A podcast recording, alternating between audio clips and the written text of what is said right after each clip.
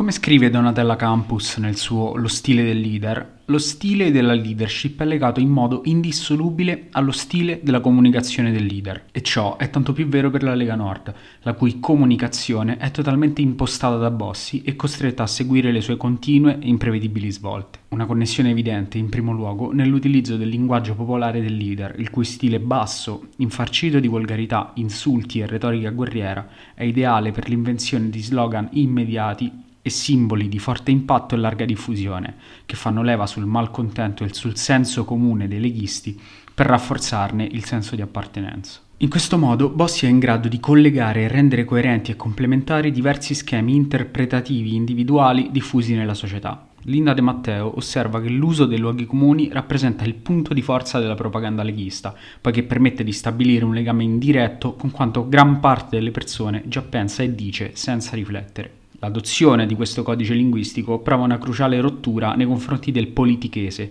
il paludato linguaggio tipico degli esponenti dei partiti tradizionali. In questo modo Bossi opera un decisivo cambio di registro per la politica italiana, conquistando l'attenzione anche di chi è estraneo a essa e rafforzando l'identificazione in chi si avvicina alla Lega. Il linguaggio popolare di Bossi si muove soprattutto sul piano emotivo e simbolico, una strategia necessaria a semplificare la realtà e dare vita a un'identità collettiva leghista da utilizzare nella retorica della lotta contro numerosi nemici del Nord. Attraverso simboli, riti e messaggi forti, Bossi intende inventare una nuova religione civile che si inserisca nel vuoto lasciato dalla caduta delle ideologie tradizionali. Il leader della Lega è quindi particolarmente attento alla scelta dei simboli, che devono soddisfare bisogni diversi. Uno dei più celebri è la figura di Alberto da Giussano, riprodotto fin dalle origini anche sul simbolo del partito e il cui scopo è chiaramente politico. Il leggendario guerriero della battaglia di Legnano evoca infatti la lotta dei comuni lombardi contro Federico Barbarossa, in evidente analogia con la lotta leghista contro lo Stato. Utilizzando la figura di un personaggio mitico che affonda le radici in un passato primordiale di lotta per la libertà, Bossi investe il partito della medesima aura di eroismo, facendo appello ai militanti per condurre la stessa battaglia combattuta all'eroe medievale. Per rafforzare il processo di invenzione della Padania, il simbolismo leghista si spinge anche oltre, inglobando elementi di una cultura estranea a quella del nord. È il caso del Sole delle Alpi, un simbolo di evidente natura etnica che richiama le presunte radici celtiche della Padania, un termine questo fino a quel momento usato solo da Gianfranco Miglio nella sua dottrina federalista. Il Sole delle Alpi viene adottato e utilizzato soprattutto durante la fase secessionista, quando la Lega si impegna a diffondere l'idea del popolo padano come comunità omogenea delle regioni del nord. Lo sforzo comunicativo della Lega in questa fase è ripagato in termini di ritorno mediatico. L'apice della presenza leghista sui media nazionali si registra nelle settimane che precedono la prima manifestazione lungo il Po, nel settembre del 1996. L'eco mediatica che precede l'evento, in realtà poco partecipato, contribuisce a fornire legittimità a un'ipotesi, come la secessione, che tutte le indagini dimostrano essere largamente minoritaria al nord e che neppure tra gli elettori della Lega gode della maggioranza dei consensi e allo stesso tempo fa della Padania un'entità realistica di cui si può discutere seriamente. Su altri temi la Lega attua invece una strategia comunicativa diversa, meno originale ma comunque efficace. Sull'immigrazione Bossi segue la classica strategia comunicativa dei movimenti populisti, dedicando più impegno all'elaborazione della figura del nemico che all'identificazione dei tratti che definiscono i popoli dell'Italia del Nord. La comunicazione leghista in ogni caso mantiene la sua forza fino a quando Bossi abbandona la linea secessionista per diventare il più fedele alleato di Berlusconi, perdendo consensi ma entrando in pianta stabile nelle istituzioni. La malattia, infine, priva Bossi degli elementi di vitalità e fisicità che da sempre lo contraddistinguono. Non è un caso che proprio questo periodo segni l'inizio del definitivo declino di Bossi quale leader in grado di rompere gli schemi comunicativi come fatto all'alba della sua esperienza politica. La comunicazione resta comunque un elemento chiave del successo leghista anche negli anni successivi. Daniele Albertazzi e Duncan MacDonnell osservano come, nel corso della terza esperienza di governo leghista, all'interno del partito si accentui l'idea che non conta ciò che si fa, ma come lo si comunica. Un aiuto fondamentale in tal senso giunge dagli alleati. Alle parole d'ordine leghiste su federalismo e sicurezza viene infatti dato ampio risalto anche dal PDL, che le rilancia attraverso la propria comunicazione. Per aumentare la propria visibilità, dunque, la Lega tenta di legare il proprio nome ai temi ritenuti più caldi, facendone il fulcro della propria comunicazione. In tal senso, l'insistenza su federalismo e immigrazione permette alla Lega di rivendicare i successi ottenuti sottolineando l'importanza della partecipazione al governo per attuare le proprie proposte. L'utilizzo del linguaggio popolare di Bossi si riflette anche sulla scelta dei mezzi di comunicazione, privilegiando fin dalle origini il contatto diretto con i cittadini. Per diffondere i propri messaggi la Lega opta inizialmente per le vie più informali e dirette,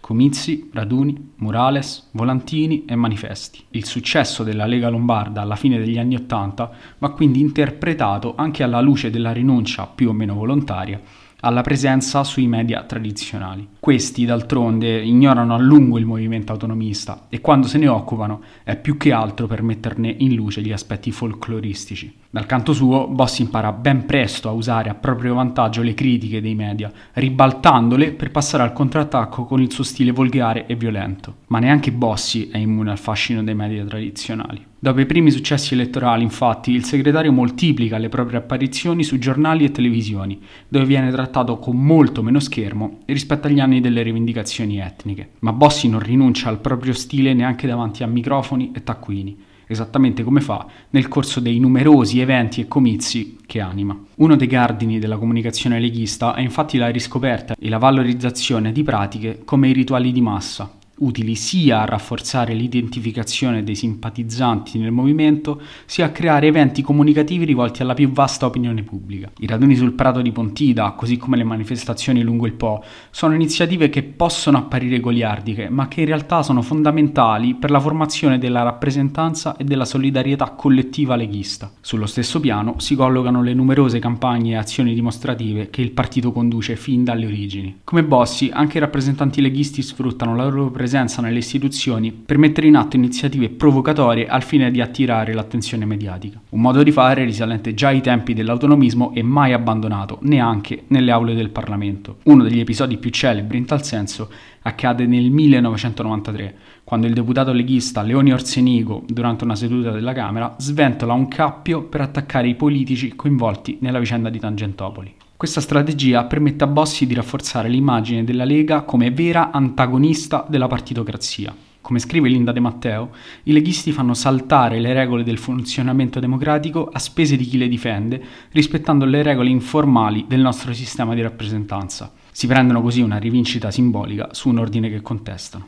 Le azioni dimostrative conoscono un incremento notevole sul fronte dell'immigrazione e della sicurezza, soprattutto durante le fasi di maggiore impegno su lotta al terrorismo e difesa dei valori cristiani. Le mobilitazioni anti-islamiche messe in atto per protestare contro la costruzione di moschee nelle città del nord sono sempre caratterizzate dall'utilizzo di toni e gesti offensivi nei confronti della religione islamica, in ossequio all'idea per cui le provocazioni più estreme ottengono maggiore risalto mediatico, calamitando l'attenzione dell'opinione pubblica sul partito. Sotto il profilo comunicativo, murales, volantini e manifesti sono invece i mezzi ideali per diffondere slogan diretti e d'impatto, quasi sempre coniati dallo stesso Bossi. I murales costituiscono una forma di comunicazione importante soprattutto nei primi anni di vita del movimento realizzati su infrastrutture stradali o nei centri urbani, riproducono i semplici slogan autonomisti e invitano a votare per la Lega. I manifesti sono invece un mezzo utilizzato molto più a lungo, tanto da diventare un tratto caratteristico del partito. Questo tipo di materiale assolve contemporaneamente a due funzioni, semplificare e drammatizzare la realtà. La sterminata produzione di manifesti riguarda ogni sfera della politica, ogni proposta, ogni iniziativa promossa dal partito, dal federalismo alla secessione, dall'immigrazione alla sicurezza sicurezza,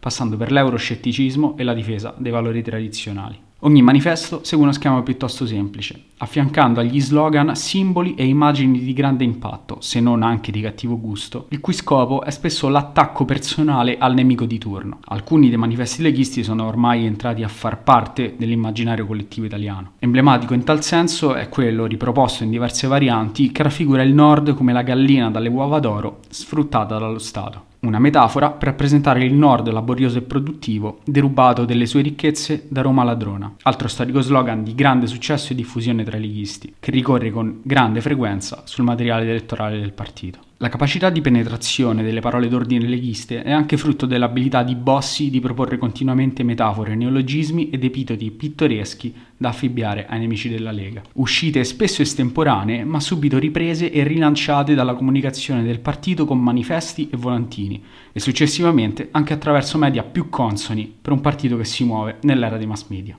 Come abbiamo ricordato, nella fase secessionista la Lega intensifica gli sforzi per l'invenzione della Padania anche sotto il profilo comunicativo. Tra 1996 e 1997 nascono così il quotidiano La Padania, l'emittente radiofonica Radio Padania Libera e quella televisiva Telepadania. Organi di informazione ufficiali, deputati a diffondere in modo più organico e approfondito le rivendicazioni, le idee e gli slogan della Lega attraverso le voci dei suoi esponenti, tra cui lo stesso Bossi, che interviene in prima persona firmando editoriali e concedendosi a microfoni e telecamere. Per quanto emanazione del partito, in ogni caso, quotidiano, radio e tv hanno percorsi e destini diversi. Il quotidiano La Padania è l'ultimo erede del periodico Lombardia Autonomista, risalente al 1982.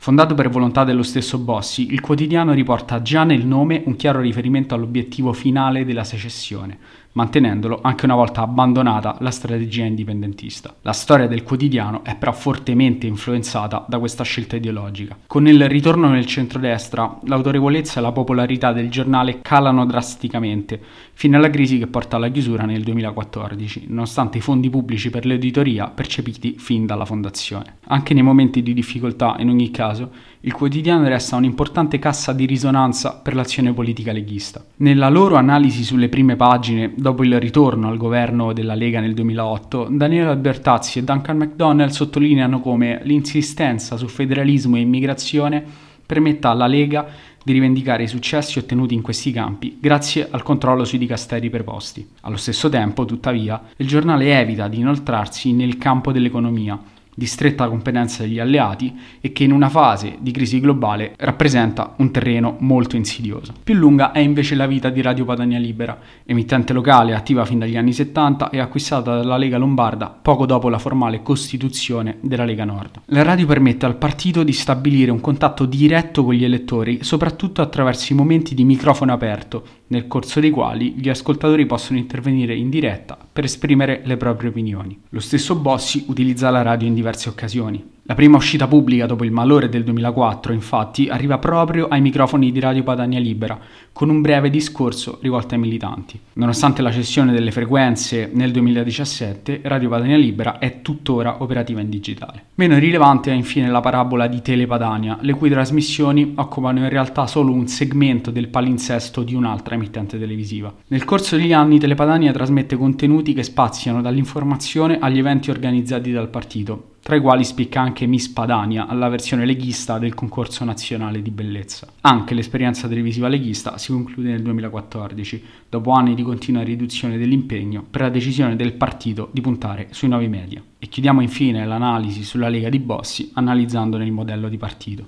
Roberto Biorcio descrive la Lega come un partito costruito su un modello tradizionale, ma che si è progressivamente adattato alle forme della vita politica e sociale contemporanee. Dalla sua formazione, infatti, la Lega ripropone i canoni del partito di massa con una forte identità politica, un'elevata centralizzazione organizzativa e un diffuso impegno dei quadri e degli iscritti sul territorio. Il partito è organizzato in modo fortemente centralistico al fine di evitare infiltrazioni e fughe, ma pone grande enfasi anche sulla militanza, sul senso di appartenenza della base e sull'insediamento territoriale. Questa combinazione di elementi favorisce, tra le altre cose, la formazione di una classe dirigente impegnata e motivata, oltre che di una rete di amministratori che permette di allargare il raggio di influenza del partito perché si identifica totalmente in esso. Agendo in modo innovativo, Bossi costruisce in pochi anni una struttura al tempo stesso centralizzata e flessibile, in grado di affermarsi come primo partito del Nord in virtù della combinazione tra forte radicamento territoriale e controllo militare sul partito da parte del leader.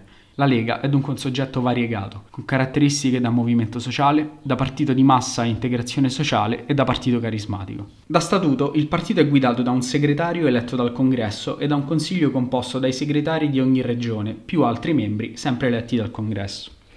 Fin dalle origini però è palese una profonda discrepanza tra teoria e pratica. A dispetto dell'organizzazione infatti ciò che appare più evidente è la totale autonomia decisionale di Bossi. I poteri conferitigli e il forte ascendente sui militanti consentono al leader di controllare il partito grazie a una combinazione di potere informale, fiducia personale e uso dei media. In sostanza, l'organizzazione democratica interna è superata dall'uso informale dei poteri statuari da parte di Bossi. Il segretario stesso giustifica la centralizzazione come uno stato di necessità indispensabile per il perseguimento della causa. La capacità di Bossi di mantenere una struttura non democratica del partito è legata dunque all'identificazione personale con il movimento e alla vigilanza sui dissidenti. Del partito centrale fa parte anche una ristretta cerchia di dirigenti completamente allineata alle posizioni del leader, mentre i pochi che ne sono esclusi non si distinguono per posizioni particolarmente eterodosse. Una struttura necessaria a tenere sotto controllo le correnti interne, che si sviluppano per lo più sulla base delle appartenenze regionali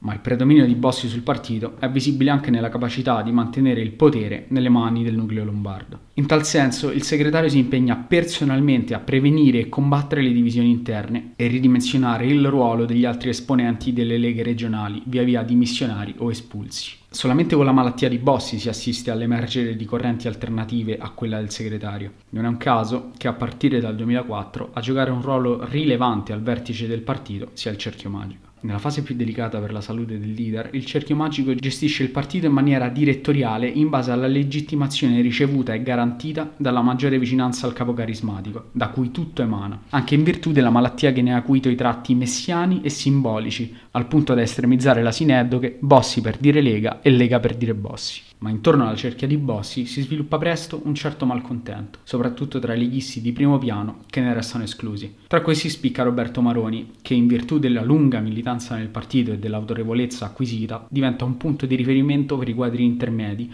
più in disaccordo con la gestione del partito da parte del cerchio magico. L'apparato dirigente della Lega è da sempre ridotto al minimo. Il controllo centrale dell'accesso al partito consente la formazione di un gruppo di dirigenti fedeli al leader e impermeabili alle infiltrazioni, riducendo così il rischio di frizioni. Ma tra vertice e dirigenza resta comunque un notevole grado di separazione, a ulteriore dimostrazione della preminenza del leader. L'entourage del segretario è costituito da uomini fidati, solamente poche decine di persone percepiscono una retribuzione, mentre la maggior parte dell'attività politica è svolta dai militanti su base volontaria. L'adesione alla causa si incarna dunque nella fedeltà al partito e al leader e il dissenso rispetto alle sue posizioni non è ammissibile. Dove esiste si trasforma in rottura insanabile e l'espulsione dei dissidenti, accusati di essere parte di un complotto ordito dai nemici della Lega. Di conseguenza la classe dirigente leghista mitiga solo in parte e solo dopo che il partito è ormai solidamente dentro le istituzioni istituzioni la spinta verso il totale accentramento del potere. Il ruolo della dirigenza del partito, esclusa dall'entourage di Bossi, cresce solamente all'indebolirsi della leadership del segretario, fino alla sfida della corrente maroniana poco prima dello scandalo del 2012. Di conseguenza, l'organizzazione leghista vive principalmente sullo scambio e la comunicazione di due poli, il leader e la base. Le continue svolte di indirizzo dettate da Bossi ostacolano infatti la formazione di un gruppo dirigente più consolidato e qualificato a favore di un più stretto contatto controllo da parte del segretario. Tra la base e il leader, di fatto, c'è il vuoto. Dirigenti e rappresentanti nelle istituzioni operano esclusivamente in riferimento ai due poli, come referenti di bossi e a sostegno dei militanti in qualità di predicatori della missione leghista. Gianluca Passarelli e Dario Tuorto evidenziano come nella Lega esistano tre tipi di rappresentanti. In primo luogo ci sono i leghisti della prima ora, tra cui alcuni dei fondatori della Lega Lombarda, che dall'impegno sul territorio giungono fino alle istituzioni. Nei primi anni la scelta di rinnovamento e di purezza della Lega ha come conseguenza la scarsa presenza di professionisti della politica. La sempre maggiore presenza nelle istituzioni rende però inevitabile una certa professionalizzazione e l'ingresso di figure più navigate nel partito. È questo il caso, tra gli altri, di Marco Formentini, il primo sindaco leghista di Milano. Ci sono infine rappresentanti emersi molto più tardi e anche per questo esterni all'orbita bossiana, come Flavio Tosi, Luca Zaia e Roberto Cota. Dopo i successi dei primi anni 90, dunque, anche i leghisti diventano espressione di un partito di apparato che seleziona personale cresciuto esclusivamente tra le sue fila. Con poche eccezioni, pertanto, rappresentanti e amministratori leghisti agiscono solo in base alle direttive provenienti dal partito. In particolare, l'azione degli amministratori locali è spesso caratterizzata sia dalla mobilitazione della base per le iniziative promosse dal partito, sia dall'assunzione di provvedimenti assimilabili alle azioni dimostrative condotte dai rappresentanti importanti ad altri livelli. Si tratta di misure volutamente provocatorie, inattuabili o poco efficaci, ma dal grande rilievo simbolico e quindi capaci di attirare l'attenzione dei media, locali e non solo. In questo modo la Lega riattiva l'appartenenza dei cittadini alla comunità e riesce spesso a condizionare anche il clima politico nazionale. Alla base di queste azioni c'è quasi sempre la legittimazione di atteggiamenti altrimenti condannati sia dalle posizioni dei politici che dalla cultura democratica. I successi degli amministratori leghisti su questo fronte sono favoriti soprattutto dalle fasi storiche in cui crisi economiche e aumento dell'immigrazione alimentano le preoccupazioni e le paure diffuse nella società. Per quanto riguarda la base, lo statuto della Lega prevede che i soci iscritti al partito abbiano diritti e doveri diversi a seconda del grado con cui vi accedono. I soci ordinari militanti sono il cuore pulsante della base leghista. Hanno il dovere di partecipare attivamente alla vita associativa del partito, all'interno del quale godono del diritto di intervento, di voto e di elettorato attivo e passivo. I soci sostenitori rappresentano invece l'area più vasta ma anche meno rilevante dal punto di vista decisionale all'interno del partito. Come osservano Passarelli e Torto, questo doppio livello di militanza è funzionale a contenere il potenziale deflagrante connesso alla crescente strutturazione del partito sul territorio, soprattutto nelle prime fasi di espansione. Per i militanti più fedeli, l'adesione alla Lega ha un significato sia culturale che politico, incentrato sullo scontro tra il nord e i suoi numerosi nemici, lo Stato italiano, i partiti tradizionali, il Sud, l'Unione Europea, gli immigrati meridionali prima ed extracomunitari poi. Da questo primordiale senso di appartenenza leghista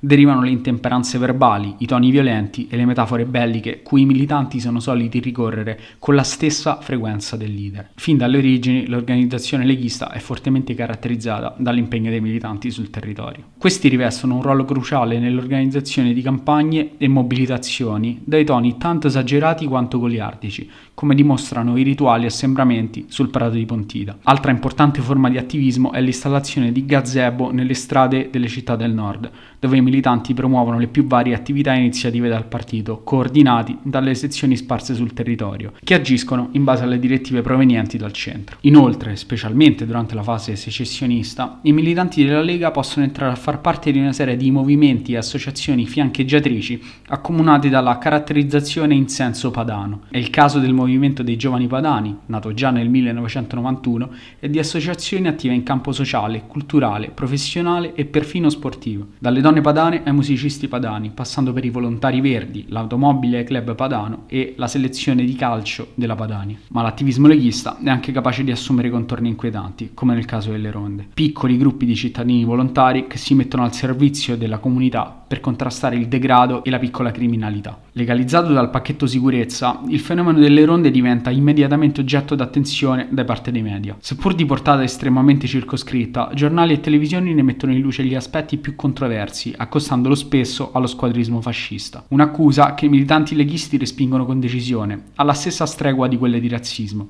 dichiarando di agire solamente in difesa della comunità a cui appartengono. Il tratto più rilevante della base leghista resta, in ogni caso, la totale identificazione nella figura del leader. Un'identificazione identificazione possibile solamente grazie alla capacità di Bossi di porsi come uno del popolo, parlando il suo linguaggio, calandosi nei suoi panni, anche letteralmente, vivendo le sue difficoltà e incarnando i suoi valori. La fedeltà della base leghista nei confronti del leader rimane a lungo intatta, nonostante le svolte ideologiche e le battute d'arresto, rafforzandosi ulteriormente nel momento in cui Bossi sembra destinato a uscire di scena. Agli occhi dei militanti, in breve, Bossi e la Lega coincidono completamente.